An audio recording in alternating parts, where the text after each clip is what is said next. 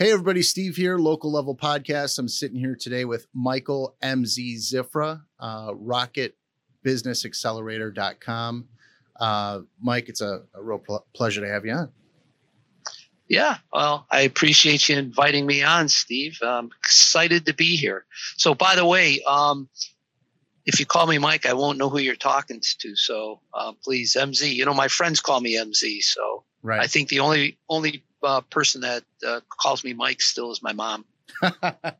Isn't that strange though? Everybody's kind of got their uh, their circle of people that you know call them something special. Uh, it's it's funny. Yeah. Yeah. I got introduced to you as MZ from Max. Uh, you know, shout out to Max uh, Barrick out there. And um, you know, tell us the story about the MZ thing. Is it just kind of like a, a term of endearment type of thing, or how'd you come to that? Yeah. So, um, you know, if if I was a rapper, I'd be Rap a Z, but you know, I can't rap, so I'm just MZ. Uh, when I owned my uh, business in my prior life, uh, we would use telephones. There weren't any fax machines, computers, nothing. So everything was done by phone communication. And uh, at the time, I had five other Michaels working with me. Right. So it was really confusing as to who you were talking to. So um, I went to MZ. Um, actually, several of the other mics went to their initials too. Hmm. But really, the MZ came about just because uh, simplifying and clarifying, so uh, people knew uh, who they were asking for. Yeah. Well, So, and you know, it's really my brand now, and people like it. You know, it's they hear MZ, they remember it, and yeah, it's kind of you know endearing right now. Definitely. Yeah. Yeah. I mean, Mike is a Mike, Michael, my, my, my dad's name is Mike actually. So, uh, I'm familiar, but there's so many Mikes. Everybody knows a Mike. Uh, people confuse me for Mike sometimes. So, um, I, I definitely know how you needed that differentiator. Um, but you touched on something. You have been in the business, uh, you know, the business world for for years and years. If somebody goes on your website, um, Rocket, not like Rocket, but or actually no, like Rocket, not Like rock it, yeah, Yeah, right. yeah. Yeah, Right. Uh, Rocket Yeah, that was a- Accelerator. that was kind of a, a battle in in uh, naming the company. I wanted Rocket with an IT yeah, because I want to rock it, as opposed to rocket with a tr- trajectory. right. Uh, it's really a tie-in and a play off of my prior business and prior industry because I was in the entertainment world and I worked with a lot of rock bands. And I I felt that I wanted to carry that history over a little bit with the rock, but rock it, and then Right. uh, put on the business accelerator because that's what I do is I help businesses accelerate uh, with my business and, and knowledge. Definitely. So tell us a little bit about that. I mean, uh, we're going to dig deep into it, but just as far as your background goes, you, you touched on, you know, being in uh, uh, events and things like that. If you if you go on rocketbusinessaccelerator.com, you have a bio and you lay out a few things, you know, White House uh, uh, contact. Um, for 40 years, you've been in the business space, you know, all these things. Can you unpack that a little bit? Tell us how you got to opening your business uh, tell us, you know, kind of uh, the you know lead up to everything where we are right now, if you can. Yeah, you know, um, we'll talk about my favorite subject. That's me. It's it's all good. That's what we're here for. Uh, Yeah, you know, I'm I'm a big music fan, Steve. I really like music. And what drove me to start my first company at the age of 20 was actually music. And I thought I wanted to be a recording engineer, a sound engineer, and realizing that uh, I would have to do it on my own because I can't work for anybody. Truth be told, I've never had a job, so I don't know how to interview. I don't have a resume. I've been a lifetime entrepreneur, so never really uh, owned a job. So uh, I realized that I wouldn't be able to start my own recording studio because of the capital outlay. So I, I took an investment of a thousand dollars and uh, actually started the business by being a DJ. That's Mm. what I did back in 1979 when it was all all the rave. And when I started the business, nobody was really doing it at the level that I started to do it. So back then, people would would find me through the yellow pages, if you remember those Yeah. yellow pages. Yeah. And uh, I was the first one to actually capture the title in the yellow pages, disc jockey. Mm. So I started uh, being a DJ and uh, did that for a couple years and saw an opportunity of um, actually morphing into putting on uh, outdoor live festivals. So again, um, nobody was doing them, right? So now every town is doing, uh, you know, currently these uh, live festivals, except for COVID. I guess we're not doing them, yeah, I but I was the first one out there doing um, live festivals. So it was kind of fun uh, because people didn't understand what I wanted to do. So I would call up uh, different uh, municipalities, let's say, and uh, try to talk to them about my idea. And they would bite on it, seem interested. Then I'd go in and have a deeper conversation with them. And they said, you know, that's really a good idea. Let's try that. And that's how really the festival market uh, um, was was born. Again, nobody was doing it hmm. at the at the level that that I was doing it. And um, eventually, I, I, got bored with doing the uh, live festivals. So I iterated the company again and uh, took my service and started providing um, staging and lighting for business meetings. Mm. So I was really on the cutting edge of what are now um, all these business meetings that you see Fortune 500 companies doing. And when I sold the company in uh, January 2018, that's that's what I was doing, and that's what I was really specializing in was uh, business meetings for Fortune 500 companies. So um, you can kind of see the timeline and how the business morphed over that 40 uh, year period. Uh, it was an interesting journey. I have a lot of fun stories that you and I can talk about off air, and some I really can't share on air because uh, you can only imagine being in the entertainment world what some of those are. Yeah. But along that that journey, um, I did work with the White House for several decades. Uh, so if you uh, look on TV and you see the president doing an event, I was the person that um, lit them and uh, provided all the platforms, all the platforms for um, all the press to be on and coordinating that. I even met the presidents. I have some presents from different presidents. And, uh, you know, that was kind of unique to be known as uh, that guy and to be in with the Secret Service yeah. and uh, have those types of relationships. So, um, along with uh, working with uh, dignitaries and prime ministers, um, some rock stars, some movie stars, um, even sports stars, I did. Uh, I was lucky enough to have the contract for the city of Chicago. So all those celebrations in the cities for all the um, sports teams that actually won championships. Uh, if you saw the last dance and they look and you uh, can see the Petrillo bandshell out there, um, and they and they shoot it at a distance. That's all my equipment that's uh, that's out there. Uh, yeah. Several movies I, I was in um, or, or, helped: uh, Batman, Spider Man, uh, Transformers. So it was a it was an interesting journey and career for a while. Uh, but yeah. I, I yeah. after 40 years of doing it, Steve, I really started to get, um, I guess, bored right? I got tired of it. Well, you got and, a, you got out on a uh, perfect timing. Uh, I mean, uh, couldn't have done it better. I mean, getting out at, in, in 2018, uh, we all know what happened uh, the next year. So it sounds like you you got off uh, on the right stop. Um, but I mean, 40 years of doing that. I mean, we, we like I said, if you go on uh, business uh, or rocket business accelerator you'll see kind of the bio and it's just a little bit but um, I mean, there's so much. You, you you just touched on so many different things, and we don't even have enough time to go into them uh, specifically individually. But um, you know, I mean, you left out a lot there. And one of the things that I like to uh, talk about on this is kind of the learning experience because you know what you do now is uh, kind of the, the culmination of all of the lessons that you've learned. I would assume over that 40 year period and you know you're kind of putting that in a way that you can you know impart that on other people that are going through struggles now um, to help them grow uh, i mean a career like that um, it, it's i mean there's a lot so without going into the details or maybe go into the details but what were some of the biggest struggles that you had? Did you ever get to a point where your head got too big and you had to kind of take a seat for a little while?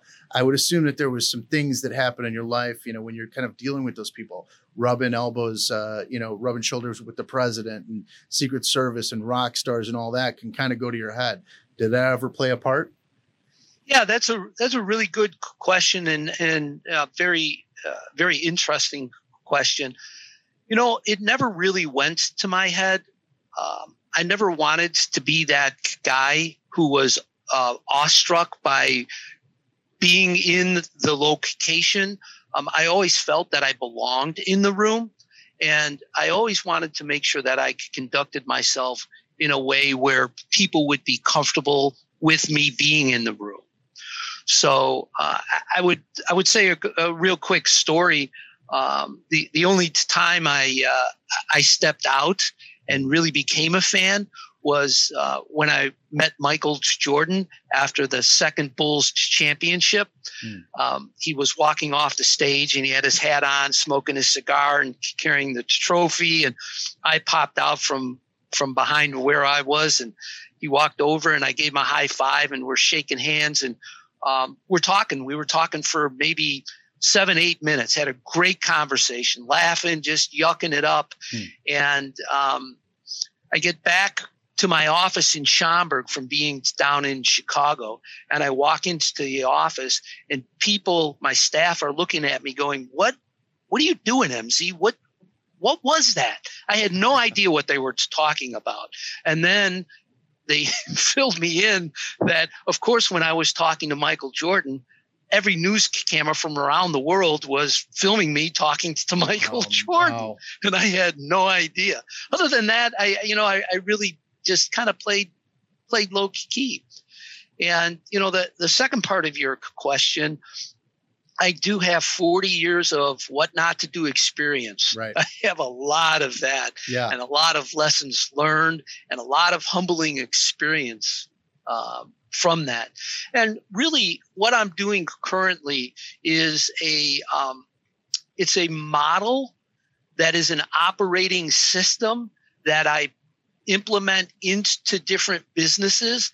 And when I'm implementing this uh, uh, process in the business, I pull out different life experiences to help um, business owners relate to what I'm trying to show them or or to teach them. Mm-hmm.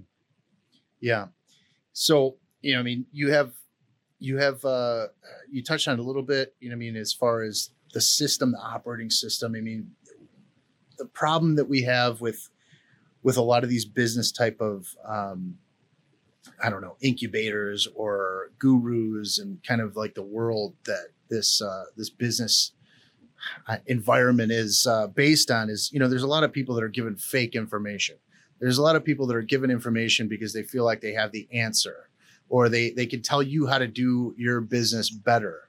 And um, unfortunately, uh, I think uh, most people most people realize now that that you know a lot of these people are grifters, but you do something different. Um, you, you know, kind of just guide people into uh, understanding how they're doing their thing. Can you tell us a little bit about how your system differs from these other type of grifters and you know business gurus? Yeah, that's um, I love the way you put that. That's that's well said. I, I think I may use that the next time I'm talking to a prospect, or maybe I'll maybe I'll bring you along, Steve, and and just you know have listen to what Steve is saying. I'll talk. to you. I'm the color you. guy. I'm the color guy. Yeah, yeah, you could be the color guy, right? yeah. So um, I came across this system as I was running my uh, other business because I tried several different um, methodologies to, to, improve my operations. I worked with the uh, Jack Welch a strategic system, graduated from that. I worked with uh, some people might be, uh, know Michael Gerber in the E Myth, which is phenomenal in itself, but it didn't quite um, deliver everything that I needed for my business. Um, I went through the Goldman Sachs 10,000 small business course, and none of them really delivered in what I'm doing now. And what I'm doing now is called the Entrepreneurial Operating System or EOS. And it's based off the book Traction from Gino Wickman. Okay. And if any of our listeners are interested in um, learning more about EOS, you can go get the book uh, Traction and actually read about it. So, the first year that I implemented EOS into my business, I grew the business 112% profit, bottom line. So I found it to be very effective. And um, I'm not a consultant in the traditional sense. So I'm not going to come into a business, Steve, and tell somebody uh, what they're doing wrong. Okay, that's not what I do. I actually work with the business comprehensively from top to bottom. So here's an example. A lot of entrepreneurs feel that, geez, if I could just grow my revenue, I want to grow my top line. If I can do that, it's going to solve all the problems I'm having. And in reality, all that's going to do is put more stress further down your business and if you don't have the processes in place to support that increased revenue, you're going to find that your customers are coming to you and leaving out the back door just as quick because you're over promising and under delivery. Yeah. So, yeah, it's based on six key principles or uh, uh, six key components. And every business needs these six key components. Don't care what business you're in. Okay. The six key components are vision. So we want to make sure that everybody is on the same page with where the organization is going. So if you have more than one person working in your business, let's say three, four, five, ten, if you went around and asked those individuals, what is the vision of the company? I bet they would be in the ballpark, but they would be vastly different also. Mm. Okay. If you ask 10 people, you're probably going to get 10 different re- responses. Right, right. So we have to make sure we get everybody on the same page. Right. Then we need to make sure that we have the right people for the organization. Each organization defines the right people slightly different, Steve. So we want to make sure that the people that you have in your organization are aligned to be able to deliver that vision that we talked about. Okay. Mm-hmm. Then there's another key component, and that key component is data. It's all about measurements. Right. So I found that entrepreneurs we're really good at running our business on gut feeling and ego and what we think is going on. Right, right. But in reality, the best decisions are going to be made not subjectively but objectively by having the right measures. Yeah. so setting the organization up on uh, actual scorecards where you can now start predicting and tracking how you're doing over the long term. Once i've identified those three key components with the leadership team I find that the business becomes transparent, which means that issues and problems start to arise and we need an effective way of being able to resolve those issues okay mm, yeah. and we have a system that absolutely changes the business and the business owners lives imagine being able to resolve issues the first time the right way and make them go away for ever. So, have you ever been in a meeting, Steve, where um, an issue's raised, right? And there's five or six people sitting around a table talking about an issue. Yeah. And you discuss the issue, and everybody has their input. And then you look at the clock. It's like, oh, geez, it's it's five o'clock. We we have to go. Yeah. So everybody leaves, and then you have a meeting a week later, you know, five or six thing. people sitting around the table. What are you what are you talking about? What are you discussing? Same thing. the same, the same problem, yep, right? Yep. So I eliminate that and um, really help business owners get to the root cause of what the real issues are. What we call issues or problems often are um, really just the tip of the iceberg of what the real root cause of the problem is. So um, I like to tell a story. Um, if I can, is it okay if I if I tell a story? Sure.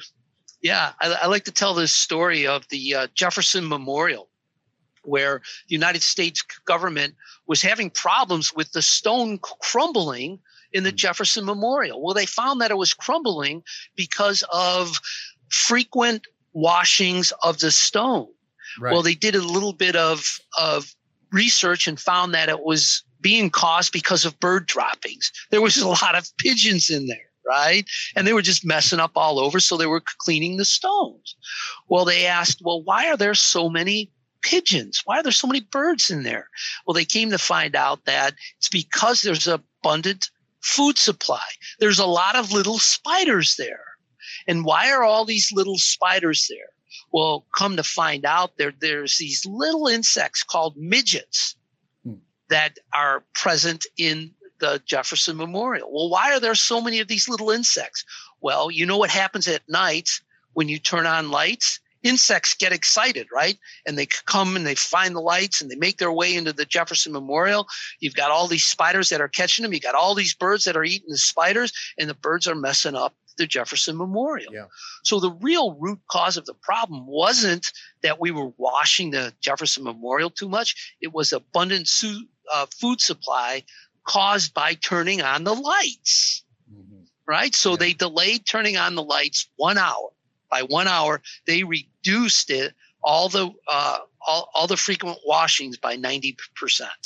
So getting to yeah. the root cause of what the real issue is is what I help business owners do. Well, you know, that is uh, one of the things. I mean, that, that that's a that story in itself says a lot because the majority of people are focused on what's happening in front of them right now and you know you're swinging a hammer at those things but you know the foundation of what you're you're you're, you're working with needs to be correct uh, for everything on top of it to to make any sense you know i mean if you're if absolutely. you're, it's uh it's very hard i mean in a business not to get emotional about the day-to-day activities the numbers that are in front of you right now but you know that's why you have to uh, have your staff kind of report to you and let you know you know, uh, this and that and this and that, so you can make the decision. So, you know, when you're not on the same page, it makes sense to me where, you know, you can, you can run a run a foul pretty quickly. You know, I mean, you can get emotional with things.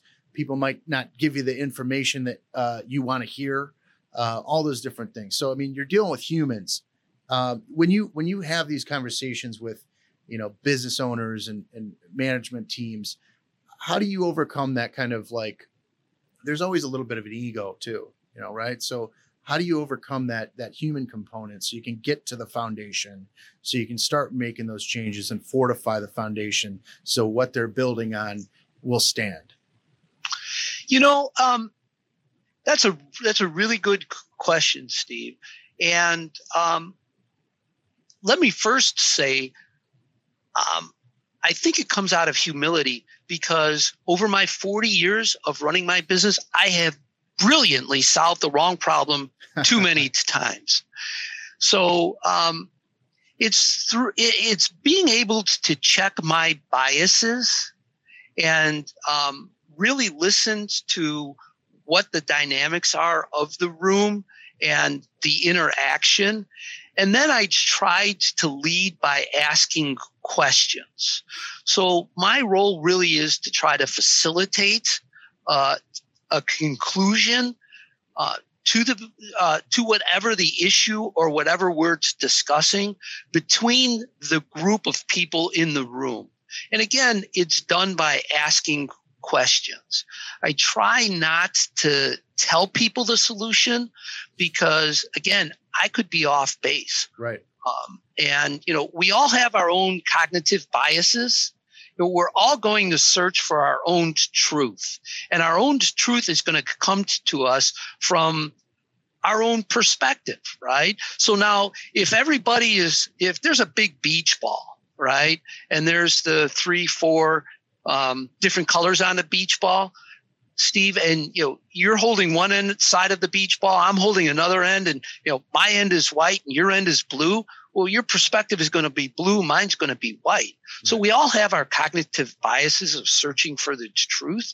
So really working with the team to help them understand their differences and again leading them with questions to come to the best conclusions and let me let me also add sure. that um, during these discussions we come to some fierce agreements there's there's some um, there's some very interesting conversations that take place in these rooms yeah. um, but it's it needs to be that way if you're going to come to the best conclusions for the organization. Yeah. Yeah. Um, I would imagine that it would get a little difficult sometimes. I mean, when you call people out and t- I mean, everybody has a role to play.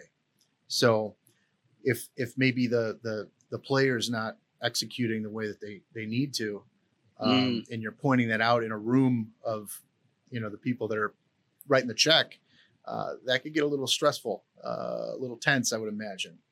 How do you uh, make? How do you do you allow that to happen? Do you just let it go and whatever? Do you try to mitigate that uh, in these meetings? Right. Um, so I I typically bring some boxing gloves and a little bell and just yeah. ding and, and let right. them go at it. Right. um, no, you know what is as long as the conversation is professional and does not degrade into personal um, accusations, yeah. I, I let them go, right? I, I, I let them go, and um, I I tried to um, I try to to mediate the conversations mm-hmm. to make sure that everybody is being heard, because if you're going to come to the best conclusions, um, you have to have a foundation of of trust first of all, so you can honestly say what you're thinking yeah. and know that people are going to receive it. They don't have to agree with it, but at least be heard. So um, then you can have the conversation and it can be real at the same time. Yeah. So um, I, have been in meetings where uh, four or five individuals uh, really went at another individual who just wasn't performing correctly. Yeah. And their their role as a leadership team is to call that out and say, "Hey, MZ, you're dropping the ball and you're killing us." You know, what are we going to do here? If you don't step it up, then you know somebody else is going going to have to step it up for you. And those are the types of conversations that that do take place. That um, you know, it's radical candor, Steve. Mm-hmm. Yeah, honesty is the best policy. Sometimes it's hard to hear it though uh, especially when you're when you're you know in it when you're in it and you're working and that's kind of what you're doing it's really hard to hear it sometimes if you're if you're not doing it right. Nobody likes to hear that they're they're messing things up if they think they're doing it right or if they're giving yeah. it their all. Unfortunately giving it your all doesn't necessarily mean you're doing it right or it's going in the right direction. And you kind of said that too. You've you've uh, solved all the the you know the wrong problems just just perfectly. Um, yeah. You know um, doing things that shouldn't be done efficiently is one of the worst things that you can do as a as a business owner. Yeah. You know, being effective and efficient is is really important. There's no sense to do something that shouldn't be done at all. Right. Right. Um, and you know, with with with team members, most of the time, Steve, somebody who's not performing to the level of expectation, they typically have a good idea, yeah. you know, and um, if they're if they're honest with themselves, they're going to own up to it and try to get better. Yeah. Um, it's when individuals uh, just don't want to face reality. Then that's a whole different conversation. Yeah. Right. Right. And you know, sometimes sometimes you have to call a timeout, right? And there has to be a, a separate conversation that takes place uh, between whoever uh, before you can continue the meeting to get things back on track. No, you know, for the listeners, we're, we're, we're talking and this applies to all businesses, but we're talking primarily the, the people that you're sitting in a boardroom with, really going over these issues with. Their businesses, uh, you know, mid mid to large type type of businesses. So, can you lay out for us kind of the, you know, the the, the customer, you know, I guess the client, the you know, the prospect or whoever, you know, who do you work with? Right.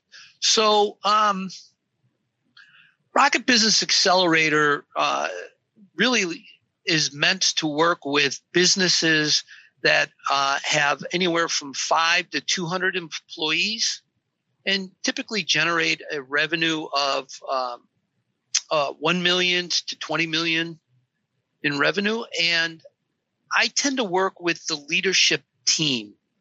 So, three to seven people typically are in a room together when I'm working with clients. Mm-hmm. So, unlike a consultant who tends to work with um, a different department, um, whether it be marketing or finance, to help them figure out whatever's going on that needs to be fixed. Yeah, I tend to work with the whole leadership team regarding, again, their business comprehensively. And um, I just wanted to go through the uh, other two key components because we got to the fourth right. one. We did the vision, we did the people, we did the data, we did the issues, and the and the fifth one is the process component, and that's systemizing everything in the business. Every business has um, six to ten core processes and being able to document those uh, human resources, how you hire, how you fire, how you maintain, reward people, your finances, um, your operations, your marketing, your sales, and just get them documented at a high level. So I was working with a client recently, and uh, one of the members of the team says, "You know, we really are doing well on our processes, MZ. Our finance person was out, and I actually had to call in payroll. I pulled out the document and I followed the procedure, and we were able to get our payroll because of it. So hmm. that's the importance of having." Uh, your systems processed. And not only that, it's the quickest way to scale a business too, because then everywhere you go in the business, people are doing things the right way and the best way right. every single time. One person isn't doing it this way, and another person's doing it this way. And, and you know, to to to jump in there, you know, one of the things that I find it is very important to kind of have guidelines for the way things should be done, best practices not only because of the fact that we are dealing with humans, businesses are made out of humans, and there are differences of opinion, and people do quit, and people leave their core people sometimes. Maybe there's a disagreement, and maybe they have that knowledge in their head how it operates and how that you know process is done. But if you don't have that written down and that person leaves, then you're stuck holding the bag. Um, there's a lot of instances where I've dealt with people um, specifically in, in my line of work, you know, with marketing and then also IT, uh, even more specifically, um, where somebody will go that is the point of contact, and now the communication is like it's totally chaotic, and and then yeah. the business really really suffers because of that. So yeah. you, you really hit something that that is close to home for me because I deal with it all the time. Um, can you drill down a little bit of about how you form that process how you how you get those best practices put together. You know give people a little taste of you know what mz does when he's in the boardroom. Yeah you know and i really like i like your example. Uh, imagine an it firm um, and you have an it technician who comes in and works on your computer system who is not available when you need them and now somebody else comes in. And because the methodologies were different between each technician, the the new technician isn't going to know where Not where even, things were left yeah. off or how right. things were done. It just it, it's so confusing. Right. And it doesn't need to be. So really, what what we do is um, we start with the Pareto principle. I don't know if you're familiar with that, but that's simply the 20-80 rule, right? We all know about the 20-80 rule. Um, 20% of our clients actually provide 80% of our profit. If you think about your clothes, Steve, you probably wear 20% of your clothes 80% of your 80% of the time. Oh, definitely. So yeah, that's the a ex- couple examples of the 20-80 rule. So what we do is first we help the uh, business owner leadership team identify what are the six to 14 or maybe 18 core processes in the business. Again, the human resources, the finance, the operation, whatever those are. It's the first thing that we have to do. Then we have to look at the individual steps that it takes to perform that job. This is where the 2080 rule comes in because we're only going to document the 20% of the steps that will get us 80% of the information of being able to perform that job function. Mm. Because if we try to document every step, we're going to have a 700 page standard right. operating procedure manual. And guess what? Nobody's going to read it. Right. And by the time, by the time this client has to call in payroll, it's already going to be the end of the month. So we, we do this very simple on a three to five page document for each of these processes. So everything I try to do is to simplify, simplify everything in the business. It's like um, Steve Jobs, right? Um, we know about Steve Jobs started Apple, but then he got removed, mm-hmm, right? Yeah. They they fired him. He left. Uh, he left Apple and uh, started another business. And what happened to Apple? It started to go down, right? Apple actually tanked. So they realized it and they asked Steve Jobs to come back. Mm-hmm. So Steve said, "Yeah, you know, come back." What is the first thing Steve Jobs did when he came back? Steve, are, are you familiar with this? Are you well, any I idea? Think, I think he he uh, he he fired a lot of people, didn't he? Or he killed off a lot of the products that they were developing. I think was exactly. the main thing. Yeah. He he stopped. They had uh, something like 84 different project products that they were providing. Yeah. And within those 84 products, there was a variance for different businesses that need different services within those products. It was way too complex. Right. Yeah. So the first thing he did was simplify.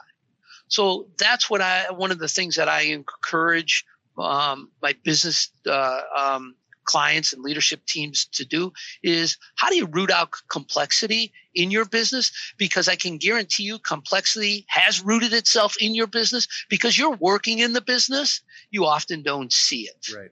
Yeah. So everything I do is simplify. And that's one of the ways that I do it with um, helping them identify their processes and get them documented. Well, that that the last yeah. the last thing I do with it is I have them roll it out and make sure that it's followed by also everybody's doing it. So you follow up with them afterwards? Do you do a uh, you know kind of like a I don't know next quarter checkup or whatever, or is that extra? yeah.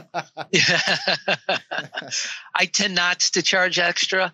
Um, I enjoy talking business, so if my clients call me and need me, um, I don't charge them extra. I only charge them for the time that we're together in an actual scheduled session. Yeah. Right. Yeah. yeah. So it's all about, for me, my process, Steve, is all about giving the tools and the knowledge to the leadership team in the business and helping them scale their business to be able to get what they want out of their business in a matter of months as opposed to years. So my typical engagement is anywhere from 24 months, I'm sorry, from 18 months to 24 months. And uh, after that time period, they typically don't need me anymore. Hmm. A couple of my clients do stay on longer just because they like to work with me and they just don't want to do this on their own. But my goal is eventually to put the client out there and they don't need me anymore unless it's a, a question they have for whatever they're doing. Now, I worked for a, a you know a business uh, management consulting uh, company that is no longer in business. You know, which is kind of funny. Uh, and you know, it's it's interesting though because a lot of these types of companies will tell you, you know, like like I was saying before, kind of they, they will will give you a book. They'll they'll have somebody come in, bill you hours, lot at a high level, and uh, tell you all the different things that you're doing wrong, and then give you a big giant binder that tells you all the best practices of how to do all these different things, and then they, you know, go on to the next one. And ninety percent of the time, you know, you walk away with a giant bill and a binder that you don't understand. So, how do you work that out. And I, I imagine, you know, like what you just said, that you kind of are in these conversations with people. But do you do you go through um, if you're looking at the top level, the owner of the company doesn't necessarily know what the person in the mailroom is doing. How do you get from the top of the company to the little guy that's on the floor? How do you how do you navigate that and make sure that that kind of connection happens so the the the effort that you're putting in actually gets heard by the people that need to hear it? Yeah, you know, I really appreciated your story and um, you know, the consultant's going to come in with a you know, with a binder, hand it to the business owner, and say, you know, good luck, or you know, if you want to continue to, to pay me however many thousands of dollars an hour, whatever, right. um, you know, I'll stay and help you um, implement this. Um, I actually have a process that's um, that's meant to um, remove me eventually Mm-hmm. So, um, one of the tools that I use to um, help cascade the, the, reporting structure to make sure that everybody is getting the information that they need is called the accountability chart. Okay. People that are listening to us are going to recognize the organizational chart, but I call it the accountability chart because I drive accountability from top to bottom into the chart. Okay? okay. So everybody understands what their role is, what their function is, and what they're responsible for delivering. And I, I believe that there's a unique way that um, as a uh, as an implementer of the EOS system that we use to build the accountability chart. Um, uh, I'll give it to you at a real high level. There's really three steps to it. The first step is to build the structure of the accountability chart, meaning the functions or the seats, right? The, the jobs that people need to do. Because as entrepreneurs, what we tend to do is look around at the different people we have available, and then we try to build the structure for the people that we have currently. Yeah. Well, oh, yeah. I encourage my teams to build the structure first the second thing that we do is identify what are the roles within that function. So now we have the structure and all the different functions um, human resources, marketing and sales, operations, finance, whatever they are. Then I identify the different roles that need to be um, outcomes from each one of those functions. Mm-hmm. And guess what the last thing is I do, Steve? Tell me. Then we start putting people in the roles yeah. or the functions. Yeah. Okay. Most of the time, entrepreneurs look, they do the people first. Yeah. Right. Because right? right. this is what we have to work with. Well, at the end of the day, on several occasions after I work with um, my teams, Steve, uh, a year later, 18 months later, um, there's quite a few different people in the organization yeah, right, because I've helped them move the um, the underperformers or the people that don't belong there, the um, the emotion, not the right people, it, it not the a, right seats, yeah. out, yeah. and they have the right people in there. Uh, yeah, and you know that's that plays into my experience too. I, I you know I've worked in a lot of different offices, I've, a lot of different types of environments and structures you know some family businesses some you know totally corporate where it's you don't even know the people um, all different things and you know the bottom line is a lot of times when you're in a management scenario or an office scenario people are um, are driven by the relationship with the person.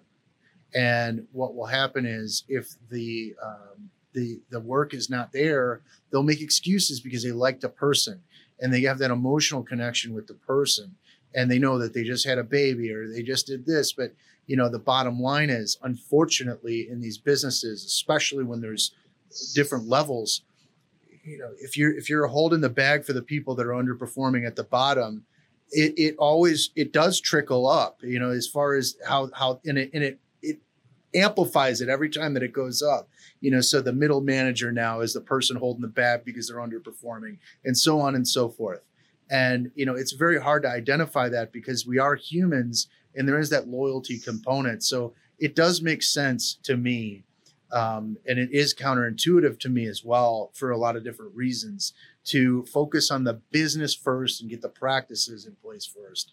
Um, so you can kind of take the emotional component out of it a little bit. So you can have eh, and i think it makes it easier for the emotional component. If you have something to point to that says well if you aren't able to do this then you're not performing and it's not just an arbitrary decision that you're just not doing it right you know um, because you know the, in the, you know it's it's so difficult because you're dealing with people and um, I, I hate to always you know nobody likes when somebody gets fired unless they're just evil or something but uh Right. you know it's it's it's a sad thing you know when somebody that you like is not cut out for the job and you have to let them go uh i think anybody that's been in business or has had a business has had this uh, happen and it's a very hurtful and it, it's it's upsetting thing for everybody.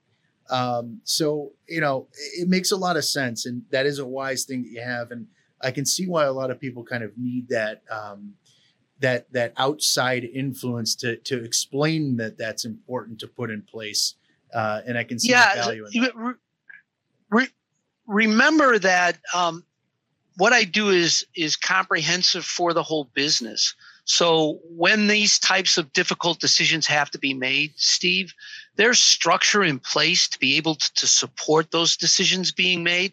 Now that doesn't alleviate the pain from having to have the conversation. Yeah. yet if it's done correctly the person who is being released back to the workforce shouldn't be surprised that that conversation is being had. Yeah, yeah. because there's a there's a process in place on how you're going to follow up and let people know who need to perform better um, how to do that and how they're doing along the way Mhm. you know one of the one of the things that i wish i would do i could have done differently in uh, my old business and i think um, any business owner entrepreneur who has employees will identify with this um, is i kept the wrong person too long exactly because of what you were talking about Yeah, yeah. not wanting to have that conversation. And um, imagine having a system where you can um, have that structure in place to be able to help that person too um, when you have to release them back to the uh, workforce, but also the business to be able to um, move faster to identify when that change needs to happen. I, I'm not quite sure exactly who the quote is from, but uh, I've heard this. I, I don't know how you what you what your thoughts on it, but it's um, you know, fire fast and hire slow. Do you agree with that? A- absolutely, absolutely. And you know, again, it's it's more it's more difficult to do. Um, you know, a, a lot of times, um, you know, if if we're busy, the business is growing. Um, somebody somebody may be fifty percent um, good at their job, and you just need the warm body in there. You got to get you know fill that position, so you just take whoever, hoping that you know they're they're going to work out. And um, I actually have a tool that I uh, uh, implement and introduced to the leadership team to use as a filter to make sure that you have the right person in the right seat in every spot within your organization. Imagine that. That's very. Uh, if you can if you can achieve that, then you're in you're in a good good spot. That's for sure. That's uh Yeah. that's like a unicorn if you could figure that out. Um, but it it it does work, and I will tell you that um, it's not hundred percent effective, but it's eighty percent effective, and um, eighty percent effective is is um, a lot better than most businesses oh, and where they operate right now, and being able to um, get the right people that they need. definitely yeah and we, we were you know i i tell everybody when when i do this uh, beforehand that it, you know an hour is never enough time uh, you know because uh, what you have going uh, what you do is uh, a lot more complex than what we can cover in an hour um, and uh, you know unfortunately we just came up to that hour point So I want to let everybody know how to contact you. I want you to, um, you know, maybe give a closing message to anybody listening. Uh, maybe some free advice. Uh, you know, I know you've already given a little bit, but um, tell everybody first. What do you think? Uh, what's the what's the most important thing, or the you know one of the most important things that people can do right now with everything going on, with all the uncertainty and all that type of stuff? What is the most important part of somebody's business to really work on right now, so they can you know get the other things worked out? Yeah, that's a really good question. And I I think there's a uniqueness to that answer based on where different businesses currently are and uh, what their weakness is. Um, I would say that if if I was in the business market running a business, um, I think I would do a deep dive and take an assessment of where we're at and where we would like to go. And uh, hopefully, I don't have to adjust my long term goal. I can keep that in place, knowing that all I have to do is make some fine adjustments based on the information that we have currently, because that's all we have. We only know what's going on now. We don't know what's going to go on 24 months or 36 months or 60 months from now.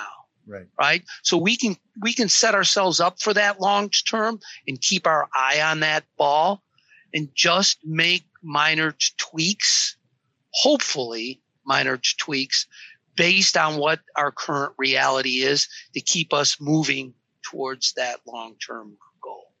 Yeah. That's what that's what I would suggest. Okay. Well, every you know every business is different, right? And I mean it's it's hard to kind of you know put you on the spot like that a little bit, but no, I mean it's it, it's uh as far as broad advice goes, it makes sense to to understand what your plans are and what your goals are, and you know get a real reading uh, in a pulse of where you are realistically, and not just you know how you feel, like you were saying before.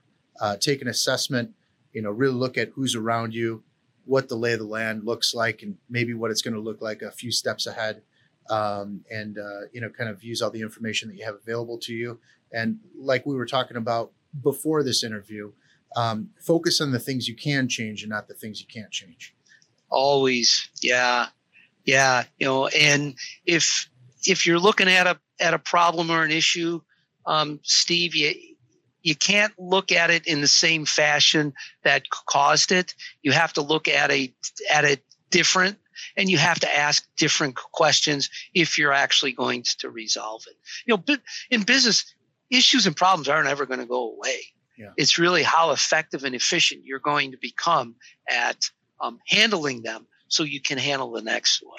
Definitely. You know, the, the other thing is um, urgency is really the enemy of um, uh, of running a small business because we're always drawn to whatever the urgent problem is mm-hmm. yeah. at at the dire um, effect of really getting derailed from what's important. Mm-hmm. Yeah, it happens too. Yeah, too too often. Yeah, yeah, yeah. It's it's easy to get caught up in the in, you know what what's shiny right in front of you, and uh, you know making a, a emotional decision in, in something that uh, you know is probably not the thing that you need to base your decision on. Uh, so no it, it, makes a lot of sense. And you know one of the things uh, that we've been working on uh, mz is uh, something maybe a, a, few of the listeners have already heard about but if you haven't you are now. Um, it's uh, it's uh, it's a it's a roundtable. We're going to be doing roundtable discussions with people um, we are in the northwest suburbs of Chicago. Uh, I'm in Rolling Meadows. You're, you know, in the Schaumburg area, and uh, you know, we're, we're we're kind of putting together a group of small business people in this uh, in this area that uh, fall into uh, the category of like a mid to uh, you know mid-sized business to you know maybe a smaller business too. Anybody that has um, you know some some thoughts on how to move forward in a post-pandemic world um, you know, and it's not going to be us talking at you and telling you, you know, what you should do. it's an opportunity to sit at a table with other people that are like-minded that are going through some of the things regionally in the same uh, area of, of business you know your neighbors to talk and communicate and to figure out ways that you can move forward as a community um, and uh, you know get get things moving forward uh, after all the, the heartache and upsetting and uh, you know the shutdowns and all the things that have been going on. Um, you know that sense of community is so important, and you know that's one of the reasons why I do this show. Um, you know to, to, to get people like UMZ on, uh, you know to share your information because you know it's it's uh it's a cliche thing. Your your network is your net worth. You know, people say that type of thing. I, I say that to people all the time, kind of jokingly, but it's true. Um, you know, the people that you know, the relationships that you have locally, um, people that you can you know call on the phone and ask for advice, um, you know, or support, or do business with, or you know, have you know a friendship with. So important. So we're going to be doing something um, as it stands right now. If you go to leadersession.com um, you can see uh, an outline of kind of the event that we're going to be doing on March 2nd. Uh, I believe the the time that we're going to be doing it is going to be 8:30 a.m. to 10. So before you really get in gear, uh, you know, at work, you know, kind of grab a coffee and you can sit in. It'll be a, a virtual thing, so it'll be a Zoom roundtable with uh, probably I don't know five to eight, uh, you know, people in the area, maybe more, maybe less. Uh, but we're going to get a group of good people uh, together. It's the first event of hopefully you know several that we'll do. And uh, MZ, do you have any thoughts on what I just said? Well, yeah, I think you framed it really well, Steve, and I'm really excited about it. Um, really, what we're trying to do is um, help people be the best that they can be. Um, the goal being here, the more successful the individual is with their business, hopefully, the more that they're going to be able to go out and do in society to help things be better for other people. That's really the, the goal of this. So we're not selling anything. We're not looking for anything. We just want to get a group of individuals together that want to share, want to work through some issues, want to help. It's right. all about helping. Right, right. Yeah. It, I mean, a community. Uh, we need more community. Uh, people have been so separated uh, as of late you know, for a lot of different reasons. Um, you know, but you know, with it with the pandemic and all that, um, even though we're doing this virtually, it's something that's important to to get these like-minded people together for you know, uh, hopefully come up with some solutions and you know maybe just make people think a little bit about uh, what we're going to be doing moving forward. So again, that's leadersession.com. Um, you can find you know the links to everything uh, and you know RSVP there for the event. If you have any questions, you can obviously message me. Um, and uh, if you want to reach out to MZ, if you are a business and you uh, feel like you you want to uh, get in that EOS system and you know get that that flowing through your workflow, um, go to rocketbusinessaccelerator.com to learn more about MZ and uh, you know for the show here local level show.com to see some of the other interviews with some you know great people that we've had on and uh, mz it's always a pleasure talking to you I really appreciate your time, and um, you know, there's another one in the books. Appreciate you. Thank you, Steve. Absolutely.